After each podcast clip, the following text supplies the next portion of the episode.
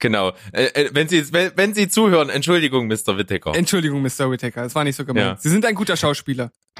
Hallo, hier ist Berg. Und hier ist Steven Herzlich willkommen. zu Steven Spoilberg.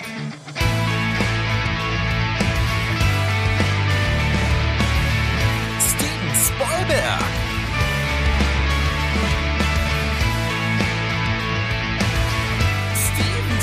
Spoilberg. Dein Podcast. Steven Spoilberg. Steven Spoilberg. Ja, ein herzliches Hallo heute zu unserer Folge Steven Spoilberg mit Steven. Und mit Berg. Und ich muss ja sagen, wir haben uns heute den allerbesten Tag ausgesucht, um unsere Folge aufzunehmen. Ja, dem, den bisher wärmsten Tag des Jahres. Wir produzieren praktisch direkt vom Schicksalsberg aus Mordor, aus den tiefsten der Hölle. Ich sitze im Dachgeschoss, die Sonne brezelt oben aufs Flachdach, auf das Geteerte und ich äh, gare hier so langsam vor mich hin. Äh, dementsprechend hoffe ich, dass ich heute trotzdem irgendwie sinnvolle Sätze noch aus meinem kleinen Schädel drücken kann und ich hoffe, dass äh, du das auch noch irgendwie hinbekommst. Wir haben ja ein bisschen was vor heute. Ja, und mich motiviert, dass wir ja eigentlich, muss man sagen, heute ein ganz kleines Jubiläum haben. Wir haben die fünfte Folge. Und da muss man ja sagen, wenn ich da jetzt zurückblicke auf unsere bisherigen Sachen, haben wir es geschafft, uns zu organisieren, uns jede Woche zu treffen und jede Woche auch Themen zusammenzubekommen, über die wir sogar viel reden, sogar mehr, als wir es überhaupt irgendwann mal anfangs geplant hatten. Und das finde ich gut. Das gefällt mir. Ja, ich bin auch wirklich super zufrieden, wie das bis jetzt gelaufen ist. Und ich bin auch sehr überrascht, dass es tatsächlich immer wieder Leute gibt, die sich das jetzt auch anhören. Vielleicht auch schon der ein oder andere, der jetzt dabei ist, der gar nicht zu unserem Freundeskreis zählt. Denn so fängt das ja oft an bei einem Podcast. Man erzählt Freunden und Bekannten davon und die hören sich das an. Und da gibt es auch einige, die hören das dann gerne und nicht nur, weil sie Freunde sind. Aber bei den mittlerweile schon insgesamt, also über alle Folgen hinweg, haben wir so circa 400 Plays über alle Plattformen gestreut. Das finde ich ist schon gar nicht so schlecht. Hm. Das ist eigentlich schon eine beeindruckende Zahl. Wie die zu werten ist, wie da was jetzt äh, in die Statistik einfließt, ist natürlich jetzt äh, ja die Kompliziertheit des heutigen Internets in der Technik. Das kann man nie so genau sagen. Trau auch keiner Statistik, die du nicht selbst gefälscht hast. So sieht's aus. Aber trotzdem ist das eine beachtliche Zahl und zum Beispiel gibt's auch immer wieder Leute, die uns mal anschreiben, zumindest erstmal von denen, die uns sowieso kennen. Und einer davon ist der Toni. Also herzliche Grüße nochmal an Toni. Der schreibt mir eigentlich zu jeder Folge was. Und der hat aber jetzt auch eine kleine Bitte. Und zwar äh, ist Toni selbst seines Zeichens Filmfreak und er verkauft seine DVD- und Blu-ray-Sammlung. Und ich würde einfach, ich sage das jetzt am Anfang der Folge, ich sage das am Ende bei der Verabschiedung nochmal, und stelle in unser Skript mal die Liste rein. Ja, da gibt's bestimmt für den einen oder anderen ein kleines Schmuckstückchen zu finden. Äh, Schaut doch einfach mal rein. Sofern ihr sammelt, ist das bestimmt eine ganz gute Gelegenheit, das ein oder andere abzugreifen. Genau, es sind ungefähr drei bis 400 Filme circa in der, in der Liste, also DVDs und Blu-rays. Ich habe selber auch schon zugeschlagen und ja, schreibt uns dann ruhig an und wir vermitteln das dann. Genau, so machen wir das. Und um noch mal ganz kurz die äh, Streams aufzugreifen, die ich eben gerade gesagt habe.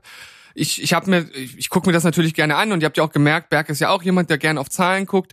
Ich habe die jetzt Berg vorher noch gar nicht präsentiert gehabt. Das heißt, er weiß es auch erst, wie ihr seid eben gerade erst. Und ich habe mir schon so ein bisschen überlegt, wo könnte es denn mal hingehen? Was wären so kleine Meilensteine, die man sich so setzen könnte? Und für mich wäre wirklich eine schöne Sache, wenn wir es schaffen würden, so als ersten kleinen Meilenstein kontinuierlich bei jeder Folge 100 Zuhörer zu haben. Das wäre für mich so ein erster guter Meilenstein, den zu erreichen. Berg, was sagst du? Das ist für mich auch ein ganz wichtiger Punkt, einfach ähm, sich das zu überwachen und dann einschätzen zu können, wie weit äh, streuen wir eigentlich schon, wie viele Leute erreichen wir mit unserem Podcast jede Woche Und das bietet uns ja dann im, im Umkehrschluss dann wieder einige Möglichkeiten, weil ich habe so ein paar äh, verrückte Gedanken noch so im Hinterkopf, was man hier alles im Format dieses Podcasts machen kann. Aber viele davon funktionieren erst, wenn wirklich äh, es eine gewisse Anzahl regelmäßiger Hörer und auch regelmäßiger äh, Nachrichten und Feedbacks und Zusendungen von Hörern gibt. Also da kann man ruhig gespannt sein, was da so mein Kopf noch entspringt. Ja, da bin ich auf jeden Fall auch äh, gespannt, denn du hast ja schon das ein oder andere Mal äh, eine ganz gute Idee bei dir äh, im Kopf herumschwirren. Und wir schauen einfach mal, wie sich das Ganze entwickelt. Ich will auch gar nicht zu sehr jetzt äh, darin schwelgen, was noch dahinter kommen könnte, aber so ein, so ein kleines Traumziel und über das will ich auch noch gar nicht hinausdenken, wären dann 1000 Zuhörer. Aber das ist natürlich noch weit weg. Ähm, um erstmal die 100 zu erreichen, wäre es natürlich wirklich super cool, wenn ihr, sofern es euch denn gefällt, auch einfach mal ein bisschen Werbung macht, das vielleicht einfach mal teilt. Man sagt, hier, pass auf, du guckst doch auch gerne Filme und Serien, hörst dir doch einfach mal an und vielleicht kriegen wir so den ein oder anderen Hörer dazu. Das ist so eine feine Sache auf jeden Fall. Gut, dann würde ich mal wieder ein bisschen an der Tradition bleiben und komme jetzt mal mit äh, Bergs zynischen Filmplot-Quiz um die Ecke. Jawohl, jetzt geht's richtig los. Das ist das Highlight, das Highlight des Tages. Der Woche. Dann pass Der auf. Woche. Ein Mädchen verhindert die Chance ihrer großen. Nein, ich fange nochmal an. Ein Mädchen verhindert die Chance ihrer kleinen Schwester, in der größten Fernsehshow des Landes aufzutreten. Puh, klein, ein großes Mädchen der kleinen Schwester in der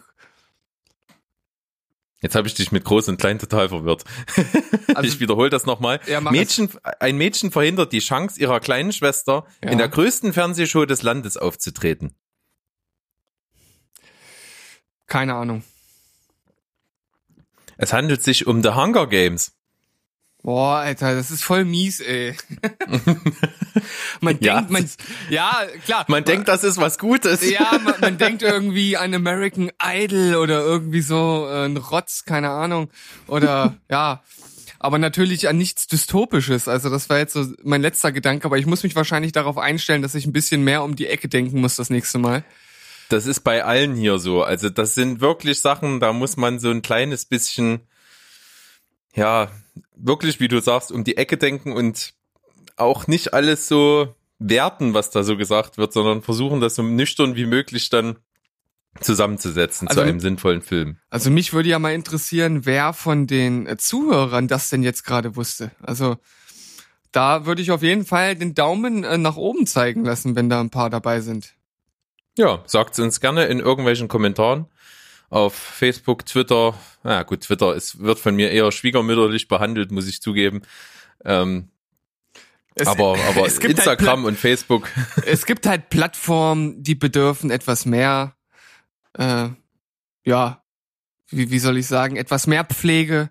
Die dürfen, die sollten mehr gepflegt werden und andere, naja, die kann man auch mal ein bisschen hinten runterfallen lassen, besonders wenn man auf Twitter ganze null Follower hat. Ja. Na, einen haben wir doch, oder? Einen. Ja, ich, ich, also zumindest sagte Vincent, er würde uns mal ein Gnadenfollow geben. Hat das denn auch gemacht? Äh, ich kann mal gucken, aber. Mhm. Kannst du hier Musik einfügen? Hier Musik einfügen. ähm, Sowas wie dö, dö, dö, dö, dö, dö, dö.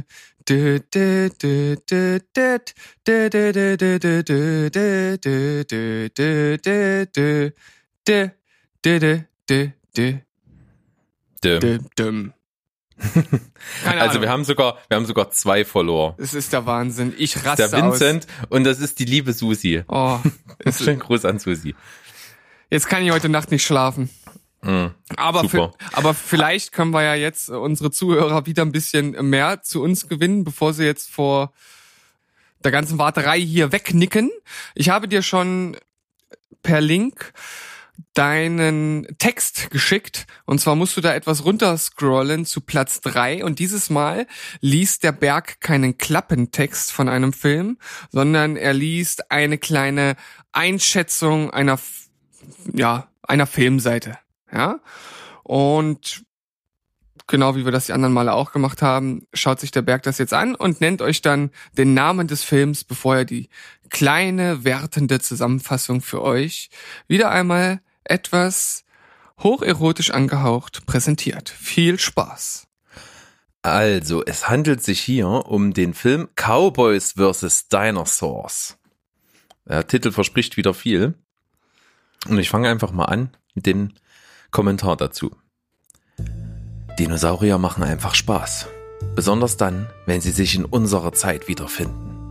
Dieser Cocktail aus schlecht animierten Urzeitechsen und Mädchen in knappen Tanktops gibt dir die volle Dröhnung Trash.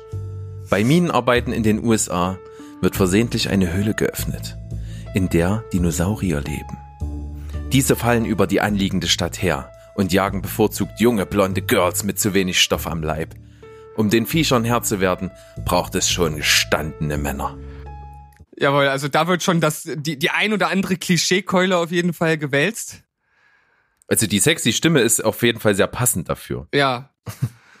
ähm, ich weiß nicht genau, ob, ob diese Zusammenfassung mir Lust darauf macht, den Film zu schauen, aber ich glaube, der Trailer, den kann man sich schon mal angucken. Ich glaube, das reicht bei manchen Filmen auch aus. Da braucht man sich da nicht den ganzen Schund angucken. Einfach, Insbesondere bei furchtbar schlechten Filmen ist das okay. Dann, dann ist, glaube ich, der Trailer, der hat schon alles drin. Da wird der Film nicht mehr viel hinzufügen meistens. ja, so wird das dann sein. Ähm, vielleicht ist das ja einer dieser Filme. Also, wer jetzt durch diese wieder mal sehr gelungenen äh, Vortrag von Berg äh, Lust bekommen hat, der schaut sich doch einfach mal den Trailer an zu Cowboys vs. Dinosaurs. Genau. Und das könnt ihr jetzt gleich in der kurzen Pause machen. Wir gehen uns nochmal ein Wasser holen. Und dann geht's weiter hier bei Steven Spoilberg.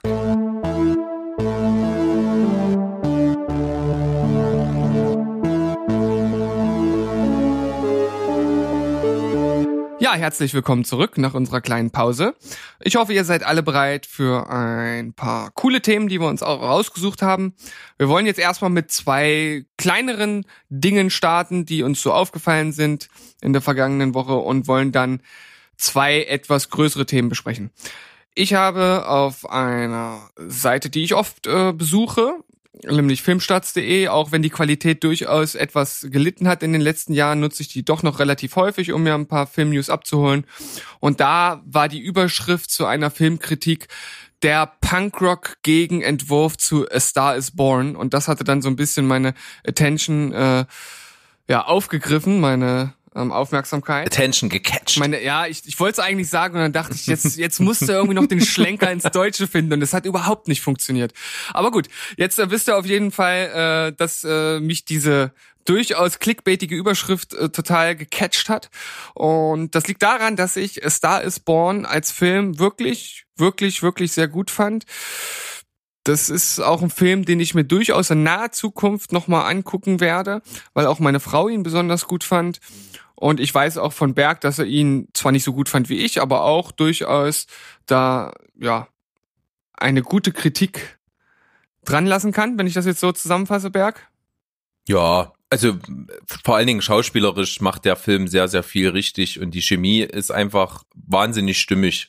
Und das macht den schon zu einem sehr guten Film, muss man sagen. Genau, und das war halt der Aufhänger, warum ich auf diese Kritik äh, geklickt habe und es geht um Her Smell. Und ja, wie der Titel dieser Überschrift äh, schon sagte, es ist so der Punkrock-Gegenentwurf zu A Star is Born. Also es geht um eine Punkrock-Band und die Hauptdarstellerin, die soll dort einen richtigen, ja, um wieder mal ein, ein Wort aus einer anderen Sprache einzuwerfen, eine Tour de Force äh, dorthin legen, also das ganze Spektrum des Punkrocks so ein bisschen ab, abdecken von den Anfängen über die ersten Höhepunkte der Karriere bis hin zu Drogen etc. Und auch der Trailer vermittelt das sehr gut. Und da bin ich sehr gespannt drauf und da habe ich richtig Lust, den zu gucken, weil ja das so als Art Gegenbeispiel zu dem ja relativ hochpolierten A Star is Born, obwohl der ja auch seine kleinen Ecken und Kanten hat, ist das bestimmt eine ganz interessante Sache und ich kann mir auch vorstellen, dass der Berg da auch durchaus Lust zu hat, den zu sehen. Ich habe gerade mal den Link, den du mir dazu geschickt hast, aufgemacht, weil ich hatte es tatsächlich die Woche überhaupt nicht äh, wahrgenommen. Und sehe gerade, dass die Hauptrolle Elizabeth Moss spielt und ich deswegen äh, ich bin ich bin dabei. ist die Hauptdarstellerin aus The Handmaid's Tale, ist eine Wahnsinns-Schauspielerin, die ich mir mega in der Rolle als Punkerin vorstellen kann. Von daher ist auf meiner Watchlist, nehme ich mit. Sehr gut, da habe ich, hab ich ja hier praktisch schon direkt das erreicht, was ich wollte. Nicht nur unsere Zuhörer zu informieren, sondern dich gleich auch noch zu animieren, vielleicht ja mit mir zusammen diesen Film zu schauen. Ja, lass uns das mal vormerken, habe ich Bock. Hast mich im Boot. Jawohl. Auftrag erfüllt. Wir haben ja vor kurzem mal äh, darüber gesprochen, dass ja diese Kultur nur so kurz konsumierbaren Stoff auf dem Handy zu gucken, äh, das, oder der Trend, der in diese Richtung geht, halt dir ja nicht so ansteht, ich auch mit, sage ich mal, Skepsis ein bisschen gegenüberstehe, aber trotzdem offen bin und habe dazu einen total interessanten Artikel gelesen. Und zwar hat jemand das Experiment gewagt, sich Dunkirk von Christopher Nolan auf dem Handy anzusehen. Ja, das für sich genommen ist natürlich schon mal sehr interessant, dieses Experiment halt direkt mit einem Film zu starten, der in einem besonderen Format und auch unterschiedlichen Formaten gedreht wurde bei den Szenen, das dann auf solch ja einem kleinen Medium zu schauen, auf jeden Fall sehr interessant und du wirst uns ja jetzt sicherlich sagen, was dabei rausgekommen ist.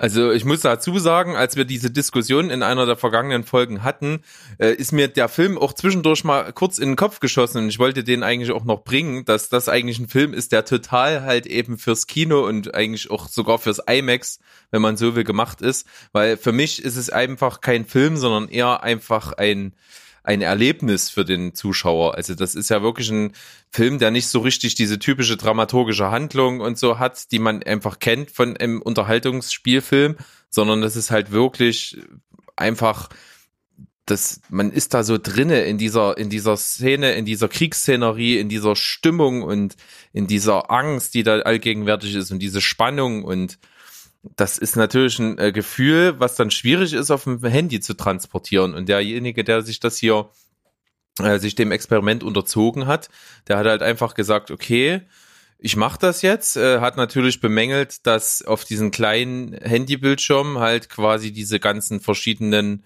äh, weiten, großen Bilder halt nicht so wirken und eben auch diese verschiedenen Formate, die du angesprochen hast, einfach da auch äh, ja runter reduziert werden auf nur ein Format quasi, dass das schon gar nicht wiedergegeben wird und äh, dass das für ihn das Negative ist. Aber er hat gesagt, so wenn man das mit Kopfhörern auf dem Handy guckt, hat man auch eine gewisse Nähe, eine andere Nähe, als man sie im Kino hat, aber man hat halt den Sound direkt auf dem Ohr er ist durch Kopfhörer natürlich nicht so basslastig ist, und äh, fügt sich dann in einer anderen Art in den Kopf ein, so dass er sich trotzdem irgendwie sehr drin gefühlt hat. Also ich kann mir das tatsächlich eigentlich ganz gut vorstellen, denn ich bin ja nicht grundsätzlich jetzt gegen gucken auf dem Handy, sondern eher dieses schnelle Zwischendurch. Das ist so das, was mich halt was mich halt stört oder was ich persönlich für mich vermeiden möchte, dass ich irgendwo an einer Straßenbahnhaltestelle stehe und nur weil ich zwei Minuten warten muss, gucke ich jetzt irgendwie schnell ein zwei Minuten Video. Das ist halt das, was ich blöd finde. Aber wenn ich jetzt unterwegs wäre und äh, ich hätte ein Smartphone, was ich tatsächlich nicht habe, dann äh, wäre es für mich durchaus eine Alternative, das mal zu probieren, denn man hätte ja das Handy sowieso dabei, das heißt, man muss nicht extra irgendwas mitschleppen. Gute Kopfhörer gibt's auch schon im kleinen Format.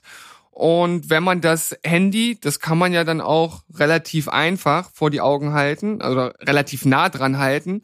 Wenn man das dann auch so macht, dann kann ich mir vorstellen, dass Filme gucken auf dem Handy so im minimalistischen Sinne, sage ich mal, durchaus Sinn macht. Man hat das Handy dabei, man hat Kopfhörer dabei, man muss nicht extra ein Tablet mitschleppen und wenn es jetzt nicht gerade Dunkirk ist, wo wahrscheinlich tatsächlich ein Kino oder eine äh, gute Heimanlage mit vielleicht noch einem HD-Beamer oder so einfach mehr Sinn macht, ist das für mich durchaus denkbar. Klar, warum nicht? Ja. Also derjenige, der den Artikel geschrieben hat, den ich euch auch im Skript verlinke, der ist natürlich äh, glühender Fan dieses Films. Also er hat auch ähm, durch diese andere Wahrnehmung auch wieder die Aspekte in dem Film besser äh, auf sich wirken lassen können, hat er geschrieben. Also er hat halt auch diese Zeitebenen, die da behandelt werden, dass die halt, wie die konstruiert sind, das hat auf ihn irgendwie besser gewirkt. Aber sein Fazit am, ganz am Ende ist, dass Dunkirk mehr als ein Handy verdient hat. Das kann ich, glaube ich, unterschreiben, ohne dass ich selbst ausprobiert habe. Ja. Mir äh, fällt gerade ein, hast du schon mal von dem neuen Film von Christopher Nolan gelesen, der, äh, ich glaube, nächstes Jahr anlaufen soll?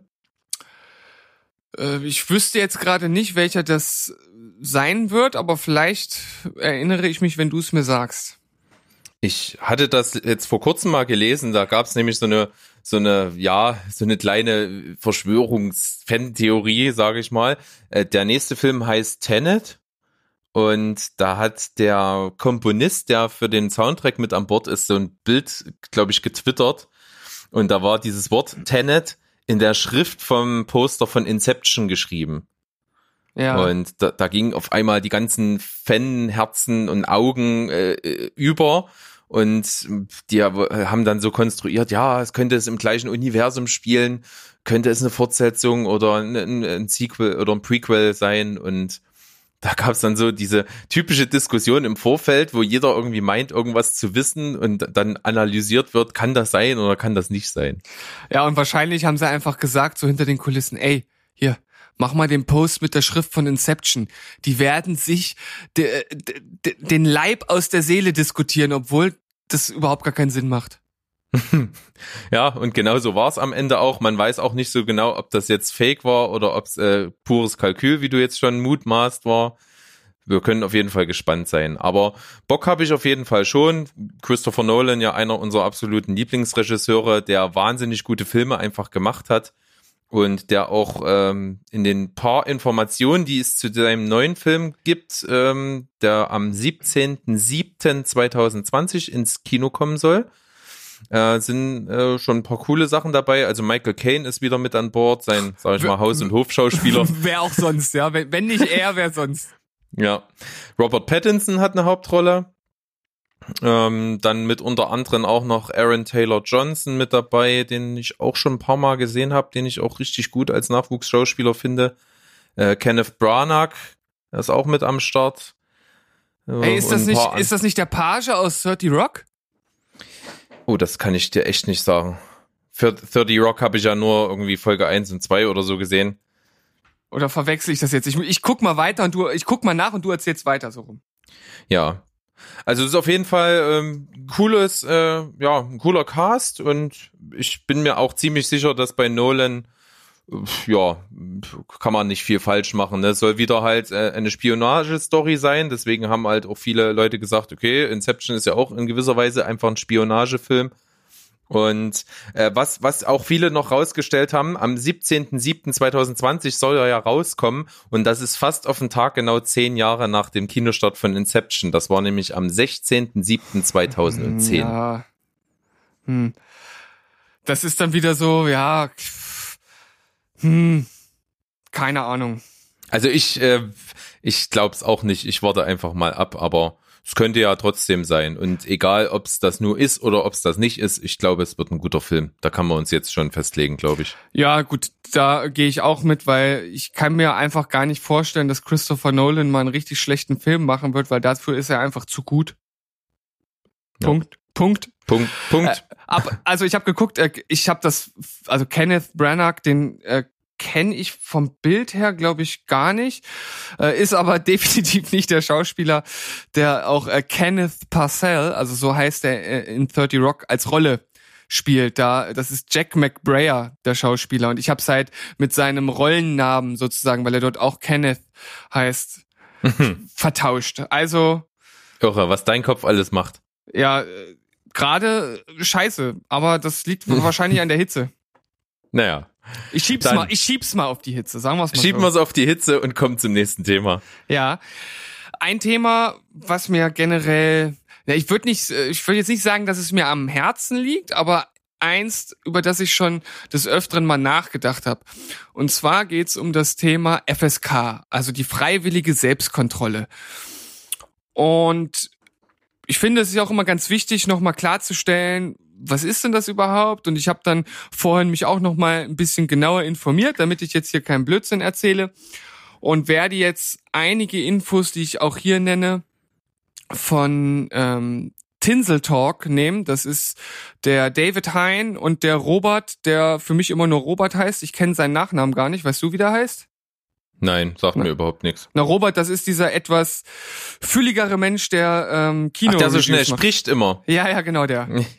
nee, keine Ahnung, wie das sonst noch heißt. Ja, und, und die haben so ein Format, das heißt Tinsel Talk und da setzen die sich beide zusammen und reden halt auch über Kino und Serien verwandte Themen. Und die hatten ähm, dort einen Talk zu dem Thema FSK aufgenommen und da werde ich jetzt die ein oder an, andere Information von aufgreifen. Also diejenigen unter euch, die den Talk auch gesehen haben, die werden dann ein paar Parallelen erkennen. Ich lege das hier gleich offen, nicht, dass einer sagt, ja, aber das ist ja fast genauso wie das, was die da auch gemacht haben. Wir versuchen jetzt natürlich hier unsere ganz äh, eigenen Aromen zu verstreuen auf das Thema. Aber jetzt erstmal zur FSK selbst. Also die freiwillige Selbstkontrolle heißt nicht freiwillig, weil man sich das selbst aussuchen darf, ob man jetzt in einen Film ab 18 gehen darf oder nicht. Das heißt so, weil die Mitarbeiter, die das machen, das freiwillig machen. Das wusste ich zum Beispiel auch noch nicht. Wusstest du das? Nein, das ist aber ein lustiger Fakt. Ja, vor allem, wie kommt man denn auf die Idee, diesen Fakt mit in den Namen zu bringen? Das stiftet doch nur Verwirrung. Das stimmt. Weil jeder, aber wenn man so genau drüber nachdenkt, ist es eigentlich schon der Name halt auch absolut Programm. Ne? Also äh, ich werde ja wahrscheinlich ein bisschen vorweggreifen, wenn ich äh, meine Meinung kundtue, dass diese FSK also wirklich pure Willkür ist. Ja, das ist ja so das, worauf ich dann gleich hinaus will. Aber was? Huch. Wieso Huch? Ja, weil ich es dir schon vorweggenommen habe. Ach so. Ach, kein Problem. Das schneide ich einfach raus oder nicht. Mal gucken. Okay. naja, auf jeden Fall freiwillige Selbstkontrolle. Es gibt ja mehrere Abstufungen. äh, Und zwar FSK 0, das heißt, da darf jeder rein. Dann gibt's FSK 6, dann gibt es FSK 12, wobei es seit 2003 der Fall ist, dass dort auch Kinder zwischen 6 und 12 Jahre rein dürfen in Begleitung eines Erziehung, Erziehungsberechtigten. Dann gibt es FSK 16 und FSK 18. Dann gibt es eine Dachorganisation, die noch über der FSK steht. Das ist die Spio. Die guckt, ob die Filme im juristischen Sinne gefährdend sind. Also ob da irgendwas drin ist, was nicht drin sein dürfte. Zum Beispiel, weiß ich nicht, äh, dass vielleicht Vergewaltigung dargestellt wird und es ist ein echtes Video oder sowas. Ne? Also die, Okay, also oder oder verfassungs äh, Verfassungswidrige, Sachen, oder, genau. Hm, ja, Die, okay. die, die schauen halt auf dieser Ebene nach und da gibt's auch nochmal Abstufungen. Um die soll es aber heute nicht gehen, deshalb gehe ich da jetzt nicht so ganz genau drauf ein. Wichtig ist aber die FSK, weil das ja so das Gängige ist, was man halt im Kino nun auch immer wieder antrifft. Und für mich ist halt die Frage, inwieweit machen die Abstufungen an sich Sinn und sind die Leute, die das dort machen, manchmal auch noch ganz bei Sinnen, wenn die Filme bewerten? Oder würfeln die das aus? Also man sieht zwar, dass sich von den Anfängen der FSK in den letzten Jahren das immer mehr ich sag mal, ein bisschen gelockert hat. Also das ist schon so ein, so ein genereller Trend, der sich abzeichnet. Aber manchmal denke ich halt auch so, äh, warum zum Teufel ist der Film jetzt ab 12 und nicht ab 16? Warum ist der ab 16 und nicht ab 18? Warum dürfen Kinder in einem Film ab 12 äh, mit äh, also in Begleitung eines Erwachsenen, wo anderen ich nenne jetzt mal als Beispiel King Kong, damals von Peter Jackson, wo King Kong dem T-Rex den Unterkiefer halb abreißt. Warum darf ein sechsjähriges Kind so einen Film gucken, nur weil ein Elternteil der Meinung ist, sein Kind dürfte das sehen? Weil ich würde jetzt einfach mal mutmaßen, maßen, egal wie weit das, sechs, das sechsjährige Kind ist, solch einen Film sollte es sich noch nicht angucken. Und da gibt es halt viele andere Beispiele in jeglichen Abstufungen, wo ich mir, wo ich mich frage, nach welchen Maßstäben wird das bemessen? Ist das überhaupt noch relevant? Muss man neue Maßstäbe ansetzen? Wie wird man überhaupt dem Herr, dass der eine Zwölfjährige vielleicht schon einen Film gucken kann, der ab 16 ist, und der andere Zwölfjährige noch nicht mal bis drei zählen kann? Also Wie? Das ist halt einfach wirklich eine, eine total subjektive Sache, die, wie du schon sagst, von Mensch zu Mensch absolut verschieden sind. Das ist ja bei vielen Sachen einfach auch so. Ne, das, das ist, ja, schon allein, wenn ich, wenn ich zum Beispiel Führerschein, ne, ist genau das Gleiche. Ist halt erstmal, ich weiß jetzt die genaue Gesetzlage nicht, aber ab 18 auf jeden Fall darf man den machen, aber davor gibt's ja auch Einschränkungen und mit, mit, mit begleitenden Fahren und solche Geschichten. Aber es gibt bestimmt, wie du schon sagst, eben auch Leute, die äh, mit, mit 14 schon so weit sind, sich im Straßenverkehr ordnungsgemäß bewegen könnten. Aber das ist das, man muss ja irgendwo eine Grenze ziehen, aber gerade da bei diesen Filmeinstufungen FSK ist diese Grenze vielleicht ja gar nicht so einfach möglich, äh, das an Richtlinien oder an irgendwas festzumachen. Ja, das ist wirklich kein ganz einfaches Thema und wie du sagst, man muss ja eine Grenze ziehen, weil irgendwo muss man das ja auch regeln, weil ich bin schon der Meinung, dass eine ja, Altersvorgabe für Filme schon sinnvoll ist, weil manche Filme halt einfach kleine Kinder noch nicht sehen sollten. Auch wenn es Kinder vielleicht in dem oder im jungen Alter gibt, die die gucken könnten, ohne dass es irgendeinen negativen Einfluss hätte. Aber man kann ja nicht davon ausgehen, dass das immer so ist. Und es ist ja nun auch nicht immer so. Es wäre ja eher andersherum die Ausnahme. Und deshalb denke ich, ist es schon wichtig, dass es diese Einteilung gibt. Aber trotzdem frage ich mich auch manchmal, inwieweit können da auch die ähm, die Filmstudios drauf Einfluss nehmen. Wenn ich dann halt zum Beispiel höre, dass damals äh, der erste Harry Potter Film ab zwölf freigegeben wurde und dann gab es da diese riesige Diskussion.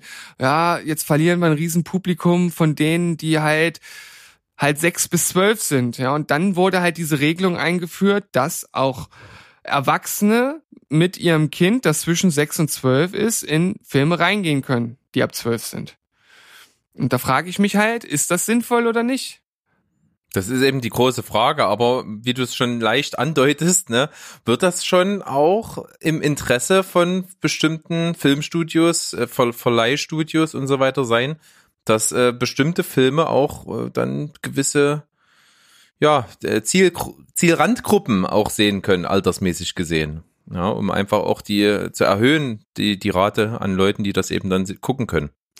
Also vielleicht bin ich da auch, weiß ich nicht, eigentlich äh, benutze ich jetzt ein Wort, das ich für mich äh, sehr selten bis fast gar nicht benutze, eher ein bisschen konservativ, was das angeht. Wobei Deutschland schon generell eins der sehr strengen Systeme hat, was das betrifft. Wenn ich jetzt höre, das ist auch ein Fakt, den ich in diesem Tinsel Talk jetzt sozusagen mitgenommen habe, in Frankreich bekommen 70 Prozent der Film, Filme eine Freigabe ab null Jahre. Das musst, mhm. du, das musst du dir das mal auf der, musst du dir mal auf der Zunge zergehen lassen. Tja, das vor allen Dingen, wenn man dann einfach mal überlegt, was es dann alles für Filme gibt und 70 Prozent, das äh, schließt viel auch mit ein, was wahrscheinlich nicht besonders äh, geeignet ist für ab null Jahre. Ja, und es gibt ja auch mit Sicherheit, um jetzt nochmal zur FSK hier bei uns zurückzukommen, nach diesem kleinen Exkurs Richtung Frankreich, es gibt ja mit Sicherheit auch objektive Dinge, die man in Filmen ein Stück weit bemessen kann.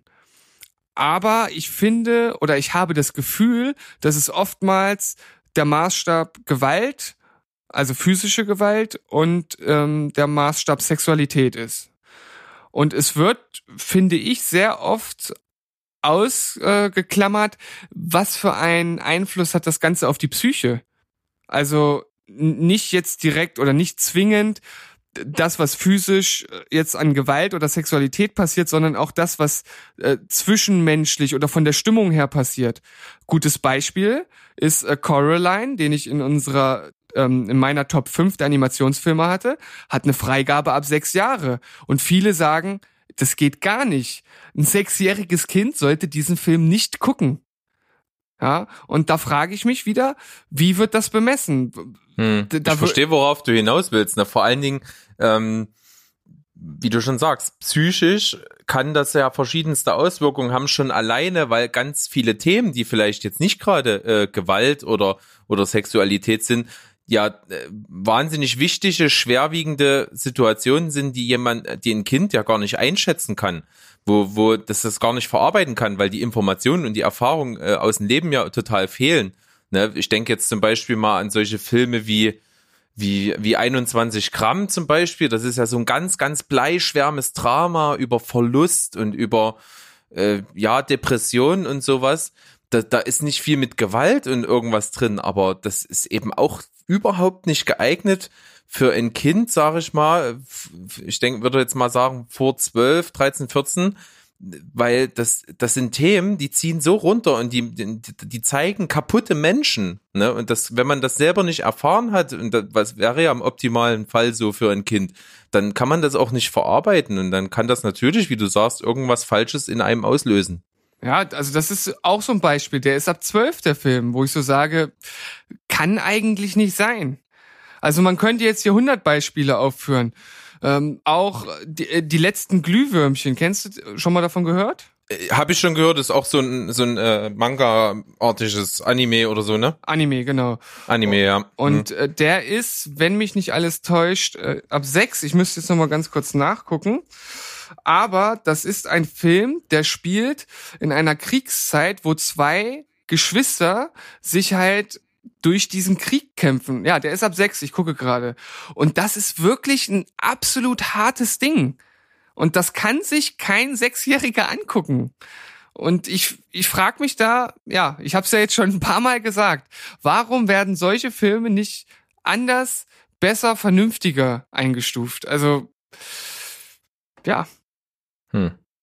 Ich, ich finde ich find halt auch, selbst bei dem ich sag mal, Fortschritt der Medienkompetenz und der generellen Erziehung heutzutage, da hat sich ja in den letzten Jahren, Jahrzehnten was getan und das hat sich vielleicht alles ein bisschen so verschoben, dass auch jüngere Kinder sich schon gewisse Dinge vielleicht etwas eher anschauen sollten. Aber dann wäre, und das war auch der Ansatz bei dem Tinsel Talk von David und Robert, wäre ja vielleicht der Ansatz zu sagen, ja, die Einstufungen 6 und 12 sind vielleicht veraltet. Vielleicht müsste man 8 und 14 machen. Da würde das Ganze dann schon in eine etwas andere Richtung kippen. Ist halt die Frage, ob das sinnvoll hm. ist oder nicht. Das ist richtig. Also man es ist wirklich ein Fingerspitzengefühl, wo ziehe ich eben diese Grenze. Und ähm, auch nochmal, um drauf zurückzukommen, ne, dass äh, zwischen sechs und zwölf, dass, dass ein Kind halt auch ab einen Film ab zwölf in Begleitung mit einer äh, mit einem Erwachsenen sehen kann. Woher weiß ich denn, dass der Erwachsene so weit ist, das einzuschätzen? Wie, durch was ist der denn qualifiziert?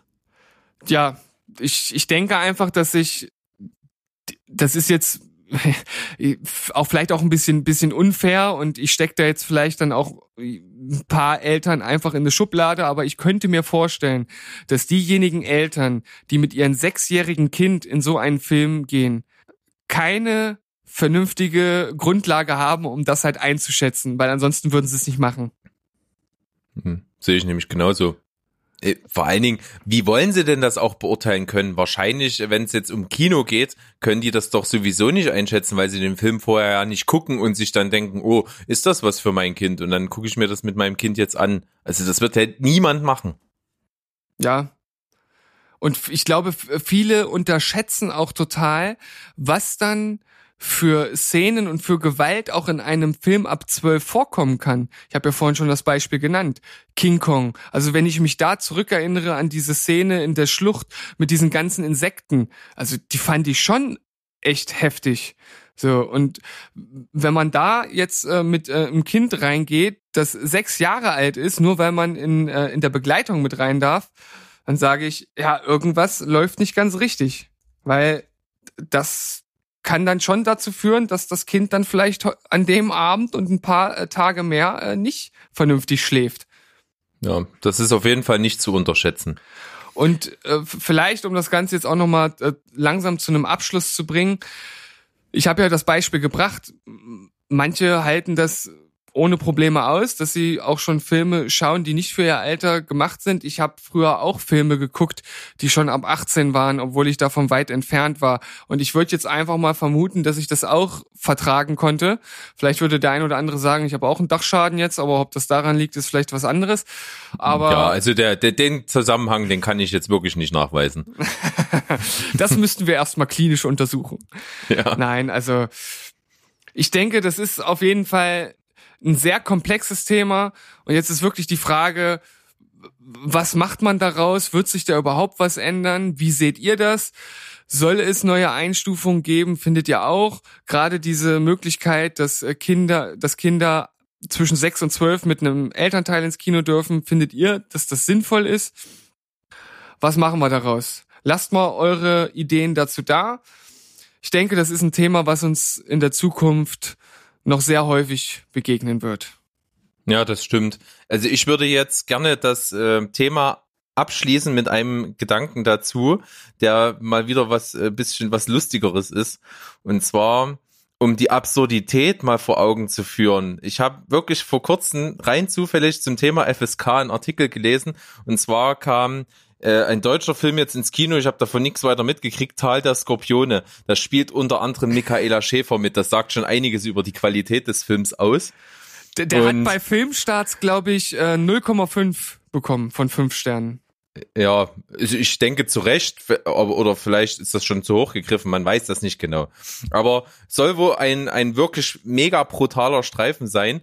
Und das Lustige ist, die haben den Film eingereicht. Der Film geht geschlagene 131 Minuten. Oh. Ja. Und die haben das bei der FSK eingereicht und haben dafür eine 18er Freigabe bekommen. ja. Und jetzt kommt's. Die haben sich ja dann gedacht, weil was auch viele andere dann kritisiert haben, wie kann denn so ein Film, der offensichtlich so trashig ist, auch noch so lang sein? Ja. Und da haben die sich überlegt, na gut, dann machen wir jetzt noch mal eine gekürzte Fassung. Und da haben die den Film um ganze 25 Minuten gekürzt.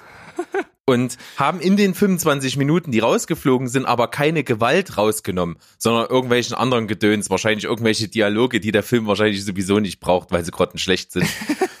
Und ähm, haben das bei der, das muss man dann neu einreichen bei der FSK. ja. Und jetzt halte ich fest, ja. Er hat keine Freigabe mehr bekommen. das, das soll mir mal einer erklären. Also das einzige, was ich jetzt hier, also es gibt zwei Dinge, die ich jetzt äh, oder wie ich mir das erklären könnte. Das erste ist, dadurch, dass die Dialoge wegfallen, ist jetzt ist das noch sinnloser an Gewalt, was dargestellt wird, weil es überhaupt keine Auflockerung mehr zwischendurch gibt, dass das einfach, sag ich mal, die Dichte der Gewalt erhöht. Keine Ahnung, ob das Einfluss nimmt bei der FSK oder nicht, aber das könnte ich mir vorstellen. Das andere ist, jemand anders hat es halt bewertet und hat es halt anders bewertet, ja. Also das ist äh, erwiesen, das steht auch drin. Also man kann, äh, hier sind ein paar äh, Statements der FSK auch verlinkt drinne. Und äh, auf jeden Fall, es wurde von zwei unterschiedlichen Gremien geprüft. Okay. Das kann man schon mal sagen, aber es ist, es ist ein Erklärungsversuch von dir, aber trotzdem zeigt das, wie absolut absurd dieses ganze System ist. Es ist absurd, es wird wahrscheinlich auch nie absolute objektive Maßstäbe geben, um einen Film einzustufen. Es wird immer ein Stück weit subjektiv bleiben, aber trotzdem finde ich, dass das System, so wie es jetzt ist, überarbeitet gehört. Und um jetzt von meiner Seite aus doch noch mal eine kleine Sache einzustreuen, das habe ich nämlich vergessen eben mit einzubringen. Es gibt auch die Möglichkeit, dass die Kinos von ihrem Hausrecht Gebrauch machen und sagen, der Film ist zwar ab 12, aber wir lassen erst ab 16 rein. Das geht. Ja, aber ist natürlich Kinos, die heutzutage sowieso schon um ihre Existenz kämpfen, ja, natürlich Gift, wenn sie dann auch noch einen Teil der Zuschauer dann rausschicken. Das ist natürlich richtig und es werden wahrscheinlich sehr, sehr wenige Kinos machen. Vielleicht machen das dann ja auch eher Kinos, die dann wirklich noch das Medium Film mehr schätzen und nicht so sehr darauf aus sind, nur Kohle zu scheffeln. Aber ich finde erstmal die Möglichkeit, dieses Hausrecht zu, zu nutzen, sehr gut und hoffe auch, dass es bei den richtigen Filmen verantwortungsvolle Kinos gibt, die das machen. Das ist Ja. einfach nur noch mal mein abschließender Gedanke dazu. Ja, also ich denke mal, viele solche kleinen Gedanken werden dann irgendwann mal vielleicht dazu führen, dass das Ganze ein bisschen optimiert wird. Ja, dann würde ich jetzt mal sagen, ich greife schon mal ganz kurz noch ein kleines Thema, was ich ansprechen will, gerade weil wir uns ja in der Jubiläumsfolge, in der fünften Folge befinden. Ähm, möchte ich mal kurz drüber reden, wie stehen wir eigentlich denn so zu Filmen und Serien? Was macht eigentlich unsere Filmleidenschaft aus? Denn äh, ich habe einen Film gesehen und da gibt es sinngemäß einen Satz in diesem Film, der gesagt wird und der sagt, bei einem Film kommt es eigentlich nur darauf an, was der Zuschauer beim Angucken empfindet.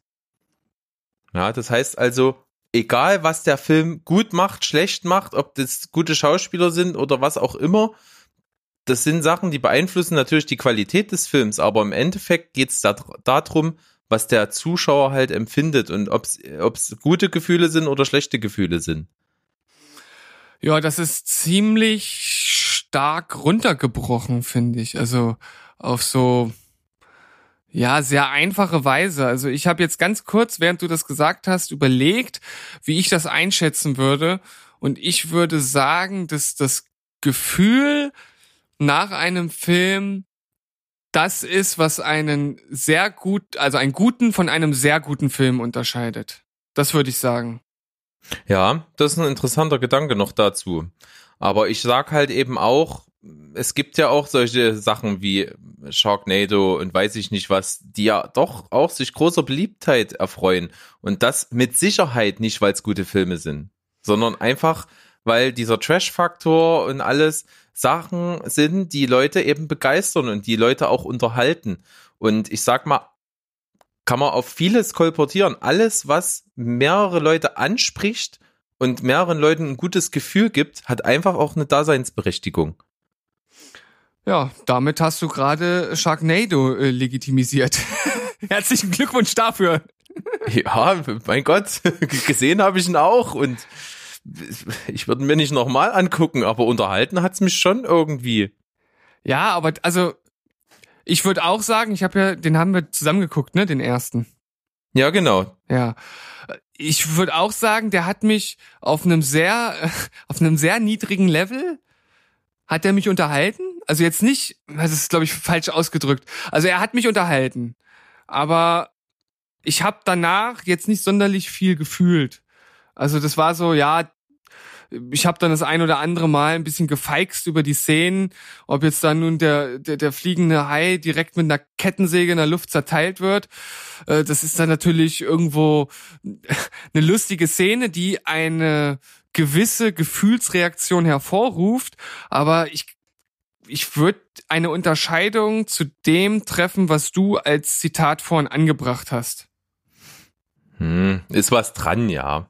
Also, aber ich wollte es eigentlich auch nur, äh, sage ich mal, ähm, dahingehend als Thema mit reinbringen, weil es eben einfach so ist, dass ja die die Liebe zum Film, bei gerade bei bei so Leuten wie uns, denen, denen das wirklich ja wichtig ist, auch viel ausmacht von dieser ganzen Magie. Und da war der Gedanke von dir auch schon echt gut, dass es wirklich dieses Gefühl am Ende, ob es irgendwie sich diese Filmmagie übertragen hat, der darüber entscheidet, ob es wirklich nur ein guter oder ein halt sehr guter Film im eigenen Empfinden ist. Also bei mir, um jetzt einfach mal ein aktuelles Beispiel zu nennen, und zwar Star is Born nochmal, den ich ja vorhin auch schon nannte. Das ist tatsächlich ein Film gewesen, bei dem ich am Ende wirklich was gefühlt habe. Also ich bin halt aus dem Kino gegangen und mir ging das halt einfach echt total nah und auch meiner Frau ging das sehr nah und es ist einer der wenigen Filme gewesen, bei dem wir danach auch mal drüber geredet haben, weil man muss halt dazu sagen, meine Frau guckt gerne Filme, aber jetzt danach, die da jetzt groß und viel drüber zu reden, was jetzt toll war und was nicht toll war, das machen wir halt relativ selten. Da wird dann nur mal gesagt, ja, wie fandst du ihn? Ja, ich fand ihn ganz gut und ja, und dann ist vorbei. Aber bei dem Film war es dann wirklich so, boah, ja, da haben wir mal die ein oder andere Szene noch besprochen und ich finde, wenn, wenn sowas passiert, man geht halt aus dem Kino raus und bei der Treppe äh, nach unten hat man den Film schon wieder vergessen, dann ist das ein schlechtes Zeichen. Und wenn man immer noch irgendwie was fühlt, ist es halt ein gutes Zeichen. Das geht mir ähnlich. Also bei mir ist es ja auch so, ich sag mal, 90 Prozent aller Filme und Serien, die ich gucke, gucke ich ja auch mit meiner Frau zusammen, auch wenn ich das hier immer bloß immer von ich rede. Ähm, ist es genauso. Also wir unterhalten uns auch nur, wenn es ein wahnsinnig herausragender Film für uns beide war, dann mal so richtig intensiv drüber. Ansonsten auch nur, ja, fand ich gut, fand ich nicht gut oder so. Und das ist eben das Ding, ne? so, so ein, was der Film in einem auslöst und ob er was auslöst, ist jetzt mittlerweile bei mir auch zu einem sehr großen Kriterium bei den Filmen geworden. Ja, müsste ich jetzt überlegen, ob das wirklich für mich ein Kriterium ist. Naja, also so wie ich es vorhin ausgedrückt habe, auf jeden Fall, ob es ein richtig guter Film ist oder halt nur ein guter. Das ist bei mir dann auf jeden Fall das Kriterium. Wenn ich jetzt einfach nur einen super gut gemachten Blockbuster sehe, der mich unterhalten hat und ich danach dann aber nicht viel fühle und dann nochmal überlege, ja, was ist jetzt eigentlich passiert? Werde ich mich denn in einer Woche auch noch an die ganzen Szenen erinnern oder habe ich gleich schon wieder alles vergessen? Dann ist das schon, denke ich, gar nicht so falsch, was du halt als Zitat gebracht hast da aus dem Film, den du gesehen hast. Aber ich würde es halt, wie gesagt, bei mir nur auf diesem hohen Level anordnen. Also ein Film kann ja trotzdem gut sein. Und man sagt ja, Ja, nicht um also ich äh, würde, habe ich mich vielleicht falsch ausgedrückt. Also äh, ich sehe das auch so, dass das für mich ein verstärkendes Kriterium ist. Nicht das Kriterium, äh, ein Film ist gut, weil er irgendwas in mir auslöst, sondern ist das, was es dann äh, noch intensiviert einfach und die Wertung auch nach oben bringt. Ja, wenn man das halt auf diese Weise dann etwas umformuliert, dann finde ich, ist das durchaus treffend. Ja, weil für mich ist eben einfach auch Film und Serie vor allen Dingen jetzt mittlerweile immer mehr die Möglichkeit, alles andere, was so im Leben so gerade passiert, mal für einen kurzen Augenblick zu vergessen. Das ist halt wirklich so. Ich kann in so einen Film komplett halt eintauchen, bin in dieser Welt drin und denk dann halt über andere Sachen gerade nicht nach. Und das ist halt einfach eine sehr, sehr schöne Form abzuschalten, weil jeder hat, sage ich mal, ja irgendwo sein eigenes Leben mit seinen eigenen äh, Problemen oder, oder, oder auch Sorgen vielleicht und was, was einen halt so beschäftigt und was einen auch eben den Tag bestimmt zum Teil. Und da ist es einfach eine total geile Sache, wenn man das kann, in so einen Film einzutauchen und dann erstmal in dieser Welt einfach bloß ist und über nichts anderes nachdenkt.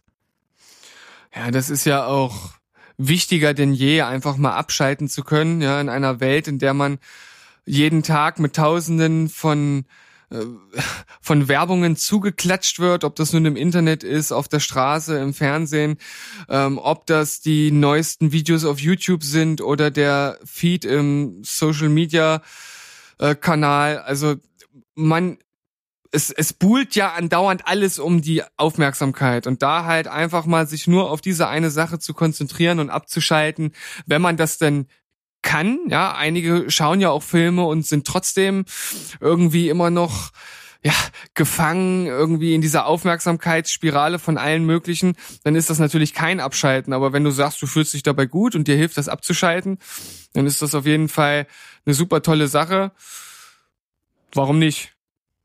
Da sagst du was Wahres. Also es ist eben auch deswegen das Format Serie bei mir halt mittlerweile zu so einem wichtigen Teil geworden, weil das haben halt auch viele Filmemacher und oder beziehungsweise Serienmacher dann in dem Sinne erkannt, dass so eine Serie dir die Möglichkeit bietet, eine ganz andere Welt aufzubauen. Ja, schon alleine durch die erhöhte Lauflänge insgesamt, wenn man das eben so sieht. Du hast eine, eine normale Serie heutzutage ja so mit ungefähr 10, 12 Folgen. Jede davon geht meistens so eine Dreiviertelstunde.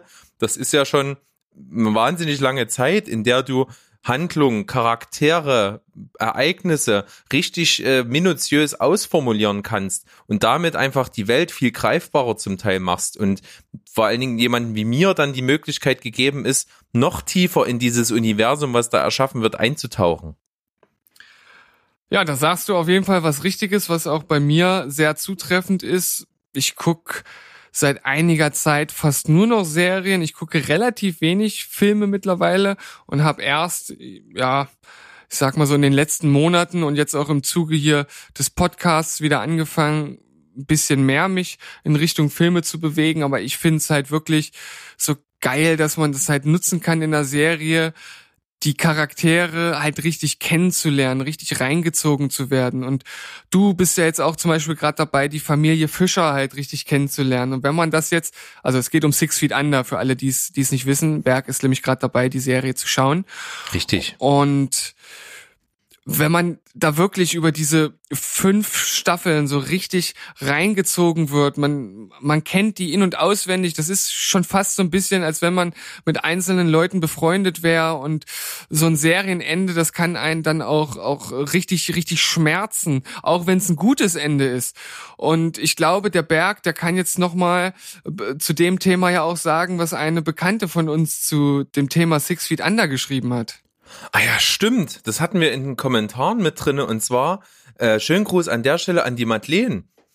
Die hat äh, über Six Feet Under geschrieben, dass sie seit ja seit die Serie zu Ende ist, also 2005, immer noch nicht die letzten zwei oder drei Folgen hat sie gesagt gesehen, weil sie einfach nicht möchte, dass das endet. Sie hat Angst davor, diese Serie zu Ende zu gucken und dann in so ein Loch zu fallen irgendwie das fand ich auch unglaublich beeindruckend, jetzt halt fast 15 Jahre später. Ja, und das zeigt, das zeigt die Qualität der Serie auf jeden Fall. Also ich bin wirklich gespannt, was du am Ende als abschließendes Fazit dazu ziehen wirst, weil ich habe sie ja nicht umsonst in meine Top 5 reingenommen. Ja. Also bis jetzt ist es auf einem wahnsinnig guten Weg und ich bin jetzt schon eben richtig so drin mit dieser Familie und finde halt die einzelnen Figuren mit ihren Eigenheiten und so total interessant und will unbedingt wissen, wie die sich entwickeln und was denen noch alles widerfährt. Und das kann man auf unzählige, mittlerweile ja, Dutzende gute Serien übertragen, egal ob das aus einem anderen Genre die, so die Sopranos sind oder ich habe zum Beispiel auch die komplette Serie Niptak äh, gesehen, wo es um zwei Schönheitschirurgen geht. So ein Thema, was mich vorher eigentlich nie äh, interessiert hätte. Aber dann habe ich halt mit, mitbekommen, dass das auch eine gute Serie sein soll. Ich hatte mir damals dann günstig, äh, immer wenn die im Angebot waren, die ganzen Staffeln gekauft. Und auch da, man, die wachsen einem, einem so ans Herz und da passiert so viel äh, in, in, diesen, äh, in diesen beiden Familien. Und das ist einfach etwas, was ein Film auf keiner Ebene leisten kann. Ja, das muss man leider so sagen, aber ein Film muss eben dann in seiner kurzen Laufzeit andere Sachen leisten. Und dafür sind Filme auch äh, absolut super. Ich, also ich liebe beides, muss aber genauso wie du sagen, mittlerweile lockt mich so eine Serie, wenn sie gut ist, sogar noch ein bisschen mehr. Ja, bei, mir ist es halt nicht ein bisschen, bei mir ist es auf jeden Fall deutlich mehr. Also ich, ich habe ja jetzt gerade schon ein bisschen versucht zu erklären, woran es bei mir liegt. Vielleicht ist es auch sogar mit, mit der Hauptgrund. Ich kann jetzt gar nicht so viel mehr Gründe noch aufzählen, woran das liegt. Ich finde es halt auch einfach schön, sich in, in dieser heutigen schnelllebigen Welt einfach mal länger einem Thema zu widmen und sich halt da rein zu versetzen und wie du auch gesagt hast, einfach mal abzuschalten, sich Zeit zu nehmen, die Familie oder das Thema oder um was es auch immer in der Serie geht, einfach näher kennenzulernen und einfach eine Reise zu unternehmen. Und man sagt ja auch nicht umsonst, dass, dass der Weg selbst manchmal schon das Ziel ist und vielleicht ist das ja dann auch passend zu Madeleine, so diese ganze Reise mit der Familie Fischer, das war ja schon so ein bisschen ihr Ziel, beziehungsweise das eigentliche Ziel möchte sie halt nicht erreichen, damit sie halt immer an ihrem Ziel sozusagen angekommen bleibt. Also es ist schon interessant. Es ist wirklich interessant, was, was Serien da bei uns beiden auslösen. Und ich glaube auch nicht, dass sich das in nächster Zeit bei mir stark wieder in die Richtung Film verschieben wird. Ich glaube, das, das wird weiter Richtung Serie bei mir tendieren. Das hast du auf jeden Fall sehr, sehr schön gesagt, nahezu philosophisch. Und deswegen würde ich gerne mit dir zum nächsten Punkt kommen, dass wir über das reden, was wir so gesehen haben. Genau, dann äh, ja, äh, also erstmal danke für deine warmen Worte und ich lasse mir das jetzt erstmal äh, richtig schön die an meiner Seele heruntertropfen, während ich jetzt äh, mir ein kühles Getränk hole und wir in die Pause gehen. Machen wir Dann das. Pause, bis gleich. Pause.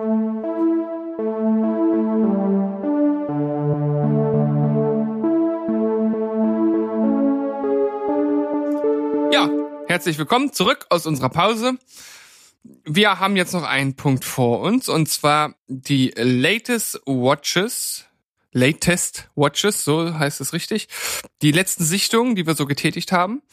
Bei mir ist das auch diese Woche wieder relativ spärlich ausgefallen. Ich denke, der Berg wird da ein bisschen mehr auf seiner Liste haben.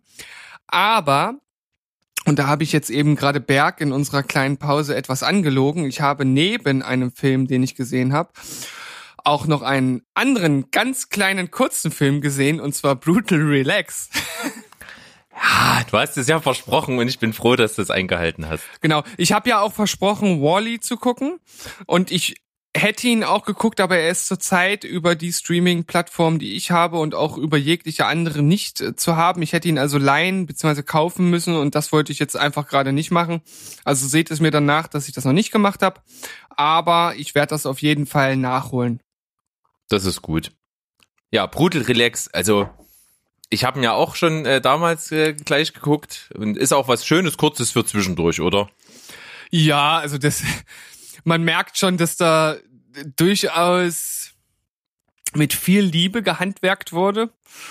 Gerade wenn so die, die Körper in zwei äh, gerissen werden und da sehr viel Gedärm und Skelette zum Vorschein kommen. Also man hat sich da schon ein bisschen Gedanken gemacht. Ich finde, er war ein, zwei Minuten tatsächlich noch zu lang.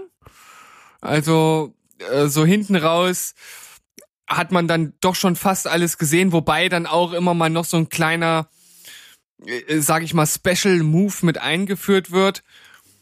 Äh, ich fand erstmal, also den, den Hauptdarsteller, es ist schon, ist schon ein sehr lustiger Zeitgenosse auf jeden Fall gewesen. So ein richtiger Psychopath halt, der die ganze Zeit eigentlich nur lächelt und erst sauer wird, als dann sein äh, Walkman den Geist aufgibt und dann ja alles kurz und klein schlägt. Also wer dann noch mal eine Inhaltsangabe hören möchte, der kann sich gern noch mal die entsprechende Folge anhören, in der Berg das ähm, den Klappentext zu dem Film vorliest. Ja, und genauso wie der Klappentext ist, es ist also wirklich mit den Augenzwinkern. Und das finde ich so geil an dem, an dem Kurzfilm. Ne, der nimmt sich nicht so ernst, der will halt jetzt nicht einfach nur äh, brutal und, und trashig wie möglich sein, sondern er, er möchte einfach auch lustig sein. Und das funktioniert vor allen Dingen durch diesen total skurrilen Typen richtig gut. Ja, genau. Und also man muss natürlich schon ein Fable für für einen sehr hohen Gore-Faktor haben. Also es ist halt schon wirklich äußerst blutig, natürlich so over the top blutig und natürlich auch mit ja schon schlechten Effekten. Also man sieht halt teilweise, dass es Gummipuppen sind und man sieht halt, dass äh, das jetzt gerade kein echter Mensch ist, wenn da so das halbe Skelett mit Wirbelsäule rausgezogen wird. Aber trotzdem es gibt auch eine Szene in dem Film, die fand ich schon persönlich relativ grenzwertig, auch wenn es äh, mit einem Augenzwinkern alles ist. Und da spoiler ich jetzt auch einfach mal. Also es gibt dann so eine Szene, wo der äh, Hauptdarsteller sich halt so eine zerfetzte Kinderleiche halt nimmt und damit die anderen Zombies verprügelt. Das fand ich schon ganz schön hart. ich fand's sehr lustig. Ja, es, es ist auch lustig und es ist halt irgendwie alles mit einem mega Augenzwinkern und das, oh, ich glaube, das, das könnte dem einen oder anderen schon übel aufstoßen, gerade wenn man solche Filme nicht gewohnt ist. Ja. Lange Rede, kurzer Sinn. Bei mir 6,5 von 10. Ja, habe ich noch gar nicht mehr Gedanken drüber gemacht, gehe ich jetzt einfach mal mit. Gut. Ich gebe ihm sechs. Sind wir uns sechs, einig Ein weniger, einen, einen halben weniger. Na gut. Okay. Aber ist auch äh, Premiere gewesen, der erste Film, den wir quasi äh, gleichzeitig geguckt haben, Ja, den wir hier besprechen. war ja auch mal Zeit, hä? Ja. Gut, also Film äh, komme ich mal mit einem um die Ecke. Ich habe mir auf Netflix, ist glaube ich auch eine Netflix-Produktion, wenn mich nicht alles täuscht, den Film How It Ends angeschaut. Ja, mit, mit äh, hier äh, hängendem Auge Whittaker. Ja, äh, also das soll jetzt nicht negativ natürlich rüberkommen, ist wirklich ein guter Schauspieler, hat schon sehr gute Sachen gemacht, Forrest Whitaker. Und der spielt da eine Nebenrolle, er spielt nicht die Hauptrolle, Das war mit einem, mit einem zwinkernden Auge gemeint. mit einem triefenden Hängeauge, ja. Na gut. ja, also ne, ne, nehmt das nicht immer alles für bare Münze. Wir, äh, Genau. wir schießen Äh, ja äh, auch wenn Sie, manchmal. wenn, wenn Sie zuhören, Entschuldigung, Mr. Whittaker. Entschuldigung, Mr. Whittaker, das war nicht so gemeint. Ja. Sie sind ein guter Schauspieler. Ja, aber es ist nicht so ein guter Film. Das muss man eben erwähnen. In dem Zusammenhang. Äh, ich bin ein bisschen drauf aufmerksam geworden, weil ich schon so einen kleinen Faible habe für Endzeitfilme. Und äh, How It Ends gehört damit dazu. Es geht eben darum, dass ein, ja, wie, wie, wie beschreibt man das? Also es geht um ein Pärchen, ne? der Hauptdarsteller ist, äh, hat, hat eine Freundin und besucht die Eltern dieser Freundin und der Vater ist Forrest Whitaker, sehr, sehr streng, sehr, sehr abweisend und der, die wohnen in Seattle und der, die Eltern, die wohnen in New York und er fliegt nach New York, um die zu besuchen und äh, sie ist eben schwanger und er soll dem Vater das mitteilen, dass sie schwanger ist und dass sie jetzt heiraten werden und seinen Segen quasi einholen. Und der ist eben dort und das verläuft ziemlich beschissen. Die Stimmung ist kacke an dem Abend und ja, geht wieder ins Hotelzimmer zurück, glaube ich. Und dann telefoniert er eben mit seiner Freundin, bald zukünftiger Frau. Und auf einmal bricht die Verbindung ab und sie wird auf einmal panisch noch kurz davor und sagt, irgendwas stimmt nicht und sie hat Angst und Verbindung ist weg und keiner weiß, was passiert. Und dann äh, tritt eben das ein, was so bei Katastrophenfilmen immer mal eben so ist. Erstmal äh, ist alles perplex, auf einmal bekommt man überhaupt keine Informationen mehr. Es sind komplette Landstriche einfach mal abgeriegelt und mit ganz viel Militär und man weiß eben nicht warum und erfährt auch nichts. Und es kommt so rüber, als würde die Regierung irgendwas vertuschen wollen. Ja, also das Setup klingt auf jeden Fall erstmal gut und ich fand auch auch den Trailer, da wird ja das praktisch so ein bisschen gezeigt in einem Raffer, was du jetzt erklärt hast, fand ich ansprechend. Ja, und deswegen habe ich es tatsächlich auch geguckt, weil ich, äh, wie wir das schon mal kritisiert haben, auf, auf, auf meiner Playstation, äh, nämlich die Netflix-App genutzt habe und da dieses scheiß äh, Losspielen dieser Trailer, ohne dass man das möchte, Ja. abgegangen ist. Und da habe ich das einfach gesehen und der sah echt gut aus, er war gut geschnitten und äh, vor allen Dingen auch so dieses, äh, es ist ja noch nicht so richtig postapokalyptisch, aber man merkt, auf einmal verfällt so das ganze Land und diese ganze Einöde so ein bisschen in Anarchie. Und das kommt ganz gut rüber. Und das hat mir auch wirklich gefallen bei dem Film.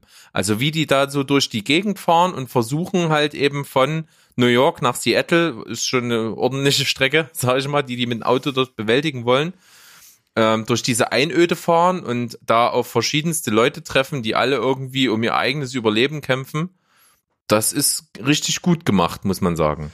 Also ich stehe genau wie du halt auch total auf so eine Filme, Endzeitfilme oder hier ist es ja noch so before, post Apokalypse-Film sozusagen.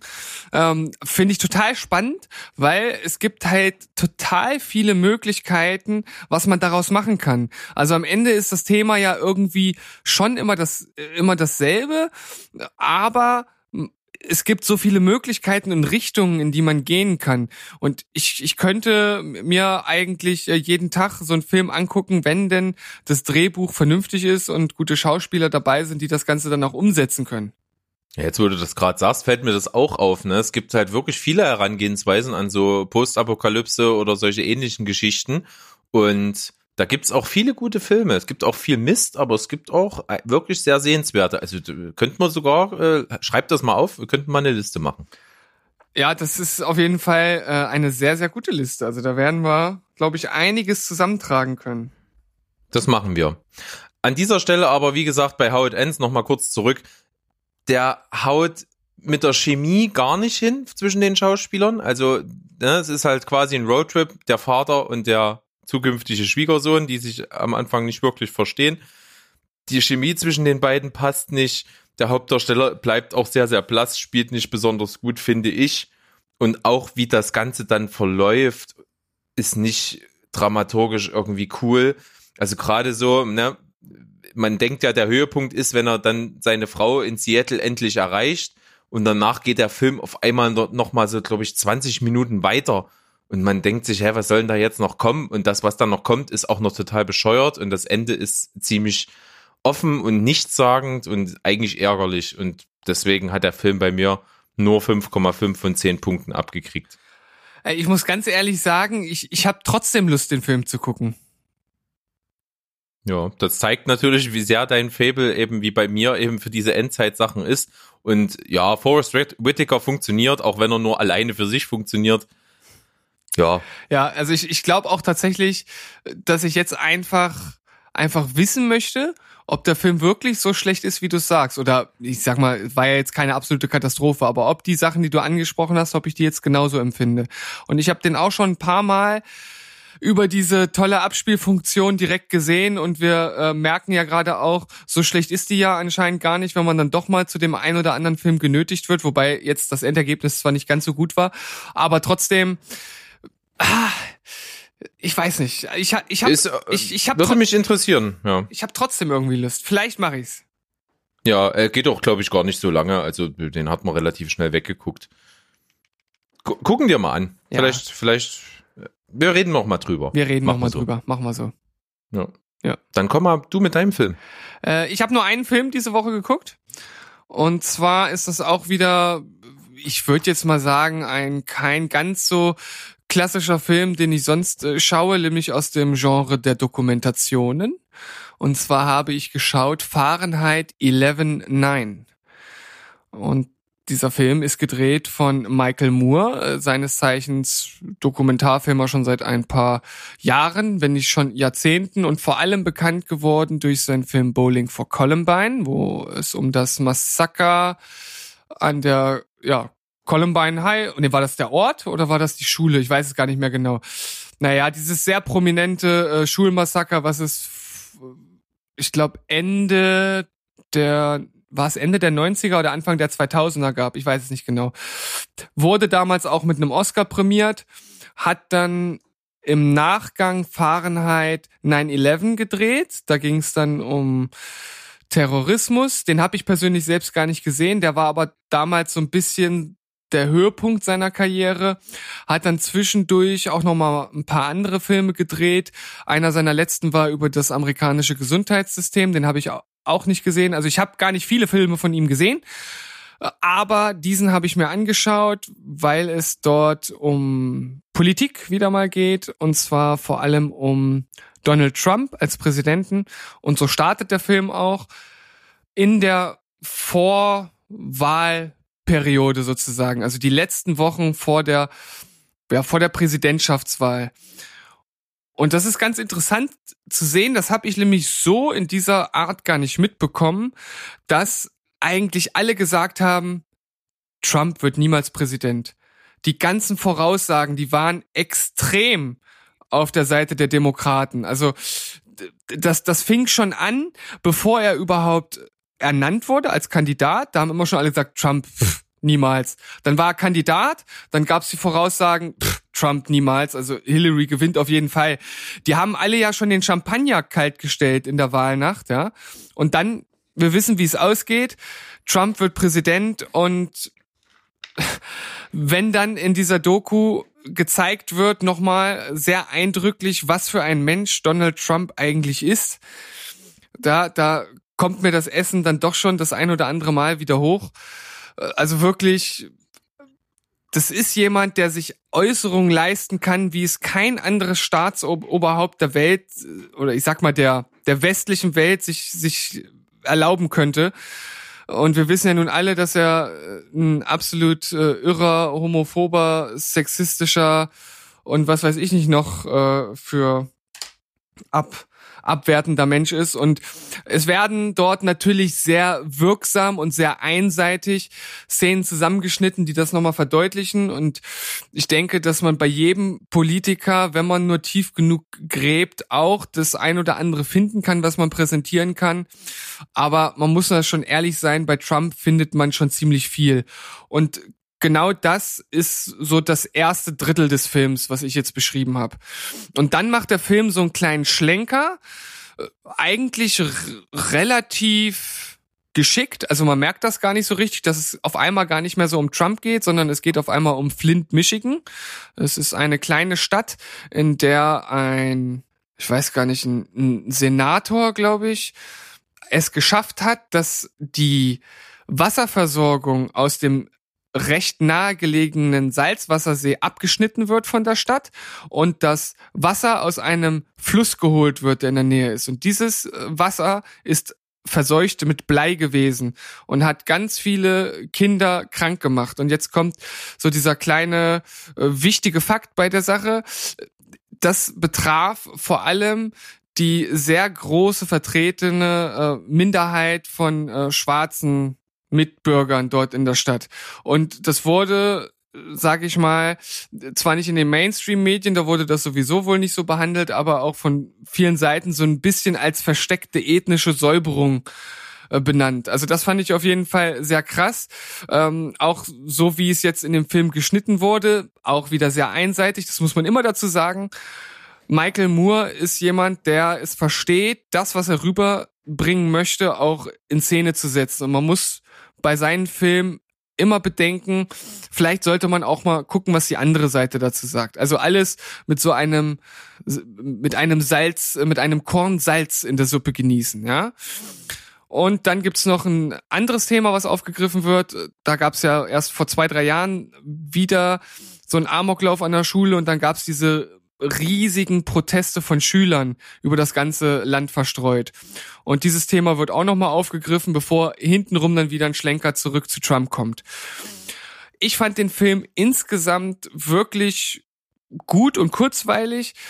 Es werden interessante Hintergrundfakten genannt, aber das, was ich eben auch schon gesagt habe, man muss wirklich schauen, dass man nicht einfach sofort sagt, ist alles alles richtig, was er sagt und äh, die anderen sind alles Spasten, so ne? Jetzt mal übertrieben gesagt. Also man muss da schon ein bisschen hinter die Kulissen manchmal auch schauen, bevor man da sein endgültiges Urteil fällt. Aber entgegen seiner letzten Filme sind hier die Kritiker auch wieder sehr wohlgesonnen gewesen und haben den Film sehr gut bewertet. Also es muss auch schon ein Stück weit was dran sein. Jetzt habe ich viel geredet. Was sagst denn du eigentlich dazu? Ja, ich, ich wische mir den Schlaf aus den Augen.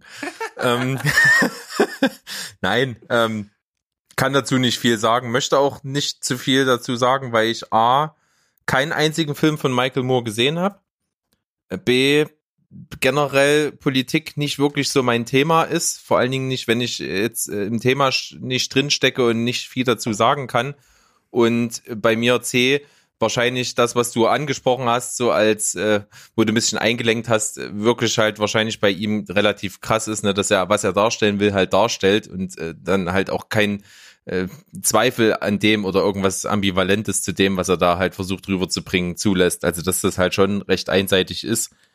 Und da ich sowieso nicht gesehen habe und mich jetzt auch nicht so interessiert, kann ich, glaube ich, mehr dazu gar nicht sagen. Ja, also eine Sache, die ich jetzt hier noch mit einwerfen kann, ist, dass er in diesem Film man weiß ja von vornherein und wenn man ihn auch kennt, er steht natürlich eher auf demokratischer Seite, ähm, aber in dem Film kommt auch ähm, der Ex-Präsident Obama auch nicht besonders gut äh, bei weg, denn da gibt's auch in dieser Szenerie um Flint, Michigan, das war nämlich zu der Zeit, als Obama noch regiert hatte, da ist Obama dort vor Ort gewesen und da gab's dann so einen riesigen Aufschrei dem äh, der ihm wahrscheinlich auch sehr viel Sympathie gekostet hat. Er war dort vor Ort, hat sich dort hingestellt und wollte zu den Leuten reden und hat dann gesagt, so nach ein paar Sekunden so, oh, ich, ich habe so eine, ich habe so eine trockene Kehle, bringt mir mal ein Glas Wasser.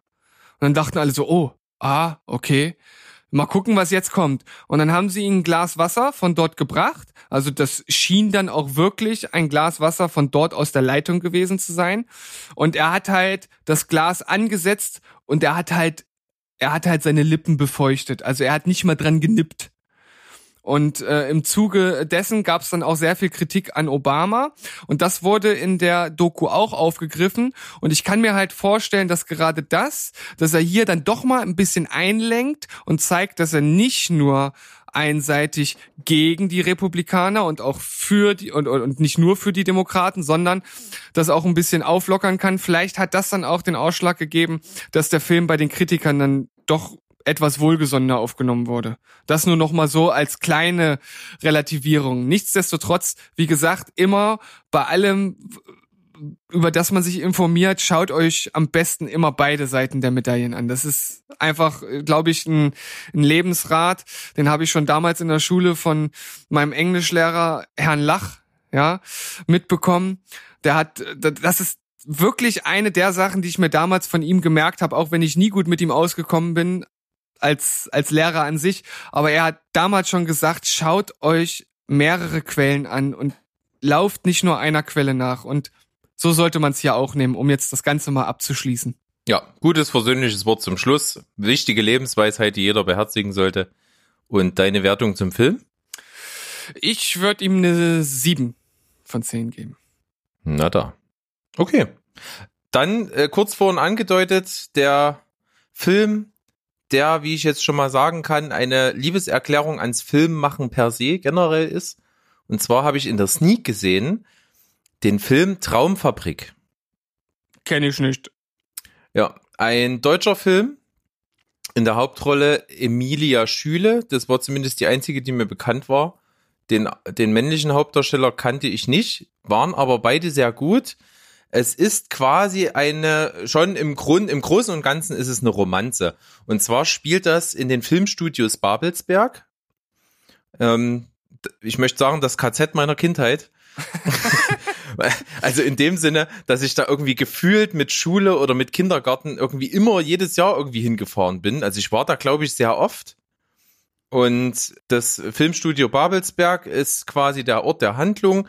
Der männliche Hauptdarsteller kommt quasi als Soldat äh, zurück und sein Bruder arbeitet quasi im Bereich der Kleindarsteller in diesem Filmstudio. Er hatte also quasi die ganzen Kleindarsteller, die als Statisten und so weiter in Filmen eingesetzt werden, unter sich und äh, die machen dann halt eben für die Filme immer, was da so anfällt und äh, hat seinen Bruder eben dazugeholt und der soll dort eben dann mit erstmal äh, ja anfangen mit arbeiten, dass er überhaupt einen Job hat und dann ja mal weitersehen. Und er sieht dann eben dort äh, die die junge Schauspielerin, äh, halt von Emilia Schüle gespielt. Und ja, es gibt halt diesen, äh, man möchte das auch so haben, es ist Klischee, aber man möchte das so haben, der Moment, wo die, wo sich beide sehen und es irgendwie Knall macht und ja, das gibt's, sie verlieben sich halt und das spielt, äh, ich glaube 1961, genau, in der DDR eben. Und Berlin wird eben abgeriegelt und die können sich nicht mehr wiedersehen, weil die ist eine Schauspielerin aus Frankreich und ja, die wollen sich eigentlich noch mal treffen und ja, die Grenzen werden halt dicht gemacht und sie kann nicht mehr ins Filmstudio und er sitzt halt dort fest und es scheint so, als würden sie sich nie wiedersehen und das ist so der Start des Films und dann gibt es einen sehr wahnwitzigen Verlauf, wie er es doch schaffen möchte, seine ja, Liebe auf den ersten Blick wiederzusehen. Ja, okay, das ja, das hört sich jetzt erstmal nicht an wie ein Film, der mich absolut umhauen würde. Deswegen bin ich jetzt gespannt, wie du das so ein bisschen äh, filmerisch oder darstellerisch aufdröselst. Also ganz toll ist auf jeden Fall dieses äh, an jeder Ecke sieht man äh, diese Hommage und diese Liebeserklärung ans ans Kino und ans Filmemachen per se an sich. Ne, es spielt ja halt in diesen Filmstudios, man kriegt immer mal so mit, was da so für Kulissen, Kulissen sind und wie halt vor, äh, vor so vielen Jahren eben dann äh, ja Sachen umgesetzt wurden, mit welchen einfachen Mitteln. Ne? Es gab noch keine Computertechnik in dem Sinne soweit. Und also das ist alles eben noch handgemacht und in Studios gedreht mit mit selbstgebauten Kulissen, mit ganz tollen Kostümen und solchen Sachen. Das merkt man schon und das gefällt mir super gut. Und die Chemie zwischen den Hauptdarstellern funktioniert total. Also im Gegensatz zu dem Film, den wir letzte Woche gesprochen haben, Cleo, wo es gar nicht funktioniert, ist hier das komplette Gegenteil darstellerisch. Ne? Also auch alle anderen Rollen sind super. Es gibt auch so einen kleinen Story-überspannten Bogen, weil die Geschichte wird quasi äh, von, von äh, dem Opa an seinen Enkel erzählt. Ne? Und, und der Opa ist Michael Quistek, den ich unglaublich toll finde. Ist ein genialer deutscher älterer Schauspieler, der auch in vielen Filmen, die ich mag, auch mitgespielt hat. Das nur am Rande. Und also darstellerisch funktioniert's total. Es gibt immer wieder diese kleinen Hommagen und was ganz toll ist, wie ich gerade sagte, dieser Klischee-Moment, wo die sich treffen, ja, und es irgendwie Knall macht, der wird total klischeemäßig inszeniert und dann aber doch irgendwie unkonventionell aufgelöst und nimmt so einen kleinen Bruch. Und das passiert ganz oft in diesem Film. Es wird so ein Klischee angedeutet und man denkt sich, oh, echt jetzt? So plakativ? Und dann gibt's immer noch mal so einen kleinen Twist und dann, äh, oder Twist und dann ist es irgendwie doch nicht so konventionell. Und das gefällt mir total gut. Ja, das hört sich auf jeden Fall sehr interessant an, weil besonders wenn man solche klassischen Elemente nimmt und dann doch mal seinen eigenen, ja, wie du es sagst, Twist damit reinbringt, dann ist das auf jeden Fall was, was einen abhebt von den anderen Filmen. Ja. Also ich. Und deswegen äh, ja, deswegen ganz am Ende von mir sogar acht von zehn Punkten, weil es mir wirklich, wirklich gefallen hat. Und gerade diese Hommage ans Kino und diese Filmliebe, die darüber kommt, das ist was, was mir bei Filmen generell gut gefällt. Ja, das ist doch auf jeden Fall eine Wertung, die aufhorchen lässt. Und vielleicht werde ich auch mal dazu kommen. Ich glaube aber, in nächster Zeit ist viel anderes auf meiner Liste, so dass das erstmal hinten angestellt wird. Aber auf jeden Fall schön zu hören, dass es dir gut gefallen hat. Ja. Und äh, da ich ja letzte Woche Geburtstag hatte, Ja. würde Happy ich gerne. Birthday to you. Hey. Hey. Der Moment, wo man immer wie so ein Spaß da sitzt und wartet, bis alle aufgehört haben mit Singen, ne? Ja. Herrlich. Ja, würde ich mir gerne eine Liste wünschen, die wir jetzt in der nächsten Folge, die Mitte der Woche dann rauskommt, als Listenfolge machen. Ja, dann Und wünsche, zwar- dann wünsche mal. Und zwar Filme, die in sich entweder irgendwie eine Liebeserklärung an das Filmschaffen per se haben oder eben das zum Thema haben, dass es irgendwie ums Filmemachen geht oder eben halt irgendwie, ja, um, um, um sich um Schauspieler drehen oder so. Also wo das Thema Film im Film irgendwie aufgegriffen wird. Oh, das wird auf jeden Fall eine harte Liste, weil ad hoc fallen mir persönlich da nicht viele Filme ein. Also da werde ich jetzt erstmal meine grauen Zellen anschmeißen müssen und meine Liste bei Movie Pilot mal runterrattern und schauen, was ich da so aus dem Hut zaubern kann. Das ist eine gute Idee. Liste ist auch noch mal jetzt zum Schluss ein gutes Stichwort. Ich habe nämlich auch nichts weiter gesehen sonst. Ich bin bloß gerade noch bei Serie dran, aber ich habe die erste Staffel Dark jetzt geguckt nochmal, aber die will ich ja nicht besprechen, sondern ich will dann, wenn ich die zweite geguckt habe, das nochmal besprechen. Ja.